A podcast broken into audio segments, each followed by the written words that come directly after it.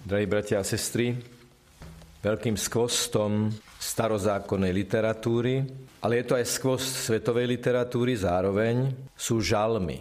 A preto je len samozrejme, že žalmy sú prirodzenou súčasťou nášho duchovného života. Často sa ich modlíme, často ich počúvame a často vlastne na ne odpovedáme.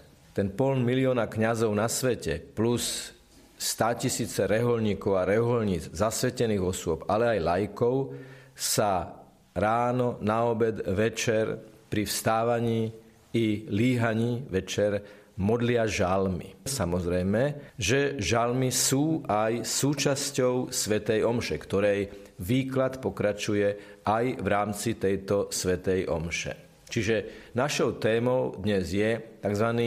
responsoriový žalm. Slovo responsoriový nám možno znie trošku cudzorodo a neznámo, čo je to responsoriový, ale keď si ho rozoberieme na súčiastky, tak nám bude to slovo celkom blízke. Lebo čo je to responsoriový a čo je to respondent a čo je to sponzor, lebo v tom slove je obsahnutý aj respondent, aj sponzor. Respondent je ten, ktorý odpovedá. Ale v podtexte toho slova byť respondentom znamená aj niečo slúbiť, vzájomne si niečo slúbiť, k niečomu sa zaviazať a za niečo ručiť. Sponzor je ten, ktorý sa zavezuje a ručí napríklad, že podporí nejaký projekt. To znamená, že v žalmoch je vyjadrený dialog človeka s Bohom, Boha s človekom, v rámci ktorého si človek a Boh, Boh a človek vzájomne odpovedajú, Boh sa zaručuje, že je verný vo svojich prísľubeniach a človek sa zavezuje, že bude plniť Božiu vôľu. Typickou črtou žalmov je, že vyjadrujú niečo z hĺbky ľudského srdca a z hĺbky Božieho srdca, Božieho vnútra.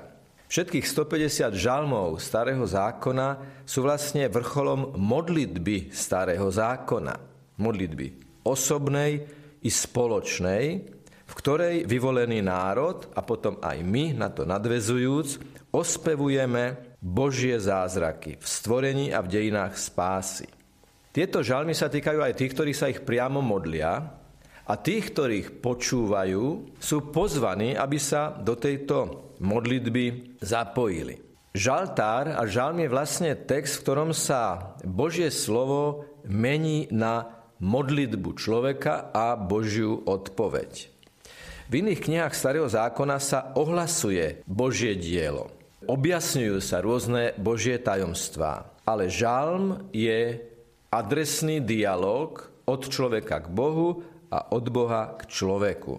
Žalmy sú skutočnou knihou modlitieb, ktoré biblická tradícia dáva veriacemu ľudu, aby ich prijal ako svoju osobnú modlitbu. Je to teda ponuka, je to pozvanie, ako hovoriť s Bohom.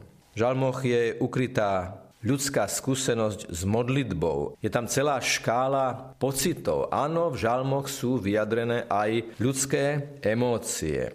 Radosť, utrpenie, túžba po Bohu, sebavnímanie, pocit šťastia, odovzdanosti, dôvery v Boha, ale tiež samoty a strachu, najviac zo smrti. Ježiš sa tiež modlil žalmy. On aj Pana Mária, aj všetci apoštoli vyrastali na žalmoch, ktoré boli súčasťou nielen kultúry, ale predovšetkým náboženského prežívania, čiže boli tak povedať formovaní žalmami. A Ježiš sám sa žalmi modlil a čítame to aj v samotnom evanieliu. Takým vrcholným momentom je, keď priamo na kríži počúvame úvod slov 22. žalmu Bože môj, Bože môj, prečo si ma opustil? A tento citát z tohto žalmu 22 navodzuje celý obsah tohto žalmu, kde je vyjadrená aj bolesť, aj strach, ale aj veľká dôvera voči Bohu. Veď, Bože môj, Bože môj, prečo si ma opustil, Sú slova, ktoré hovoria o opustenosti, ale zároveň aj dôvere, lebo sú adresované Bohu ako modlitba, teda ako Bohu, ktorý je prítomný. Z toho všetkého môžeme vyvodiť, že ten responsóriový alebo odpovedací žalm je odpovedacím responsóriovým žalmom vo viacerých významoch. Responsóriový žalm je odpoveďou na prvé čítanie. Prvom čítaní za chvíľu si to ukážeme, odznelo nejaké posolstvo a responsoriový žalm vlastne ako keby mal zreflektovať to, čo sme v prvom čítaní hovorili. Čiže veľmi jednoducho povedané, responsoriový žalm odpovedá na prvé čítanie. V druhom zmysle slova je ten responsoriový žalm odpovedací žalm, ak to chceme takto povedať, alebo dialogický žalm v tom zmysle slova, že človek reaguje na Boží podnet a Boh reaguje v tom žalme na ľudský podnet. No a v treťom zmysle slova, a to sme už priamo v tej liturgii, je to o tom, že žalm má takú štruktúru responsoriový, že je tam jedna veta, ktorá je zhrnutím nejakej myšlienky v samotnom tom žalme, za chvíľu si to budeme ilustrovať, ktorý sa stáva refrénom kantor alebo lektor, ktorý číta žalm a žalm zo svojej povahy, ak je to len trochu možné, si žiada, aby bol spievaný, ak sa slúži Sveta Omša v prítomnosti ľudu, ktorý môže odpovedať. Je teda odpovedací v tom zmysle, že ten verš je prečítaný, ten refrén, a ľudia odpovedajú. Potom sa cituje úryvok zo žalmu a znovu sa odpovedá 3, 4, možno aj viackrát v niektorých prípadoch. Tak ako je to napríklad v dnešnom prvom čítaní a nadvezujúcom žálme. Prvé čítanie sme počuli, ja len pripomeniem, že hovorí o Eliášovi, ktorého pán oslovil, pozval ho, aby sa postavil Eliáš pred pána, pýta sa, čo tu robíš Eliáš, a on odpovedá, plný som horlivosti za pána Boha zástupov, ale zároveň vyjadruje aj obavu z toho, že ako proroka ho vlastne chcú zabiť. Čiže skutočne na tento obsah prvého čítania odpovedá, ho zhrňa, ho zhutňuje tá veta toho dnešného refrénu Pane, moja pomoc, hľadám Tvoju tvár. To sa vzťahuje na Eliáša, ktorý vystupuje v prvom čítaní, ale ako som už povedal a ako to hovorí svätý Ambrós, že vo všetkých polohách, ktorých sa človek môže ocitnúť vo svojom duchovnom živote, vo svojom vzťahu k Bohu, vo svojom vzťahu k sebe a vo svojom vzťahu k ľuďom, v žalmoch človek nájde odpoveď na všetky tieto stavy. Čiže človek sa identifikuje so žalmom a nájde v ňom aj odpoveď, aj pozvanie, ako tieto stavy treba premeniť na modlitbu a ako sa cez tento žalm možno prihovoriť Bohu. Čiže Pane, moja pomoc, hľadám Tvoju tvár, bol refrén dnešného responsoriového žalmu.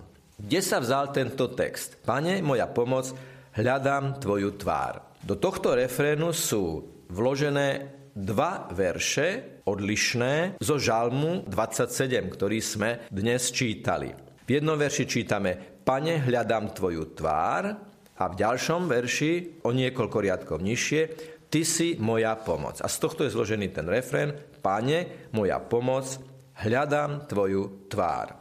A veriaci tento refrén zopakujú štyrikrát. To, že ho zopakujú, nie len opakovanie v takom tom plochom, povrchnom zmysle slova, ale my vieme, že aj v tradícii modlitby niečo opakovať je spôsob, ako sa sústrediť na jednu myšlienku a so sústredením sa na túto jednu myšlienku vlastne odpovedať na rozvinutie tejto myšlienky a návrat k jadru myšlienky. Ten dnešný žalm tá prvá časť, na ktorú sme odpovedali, bolo Čuj, pane, hlas mojho volania, zlutuj sa nado mnou a vyslíž ma, v srdci mi znejú tvoje slova.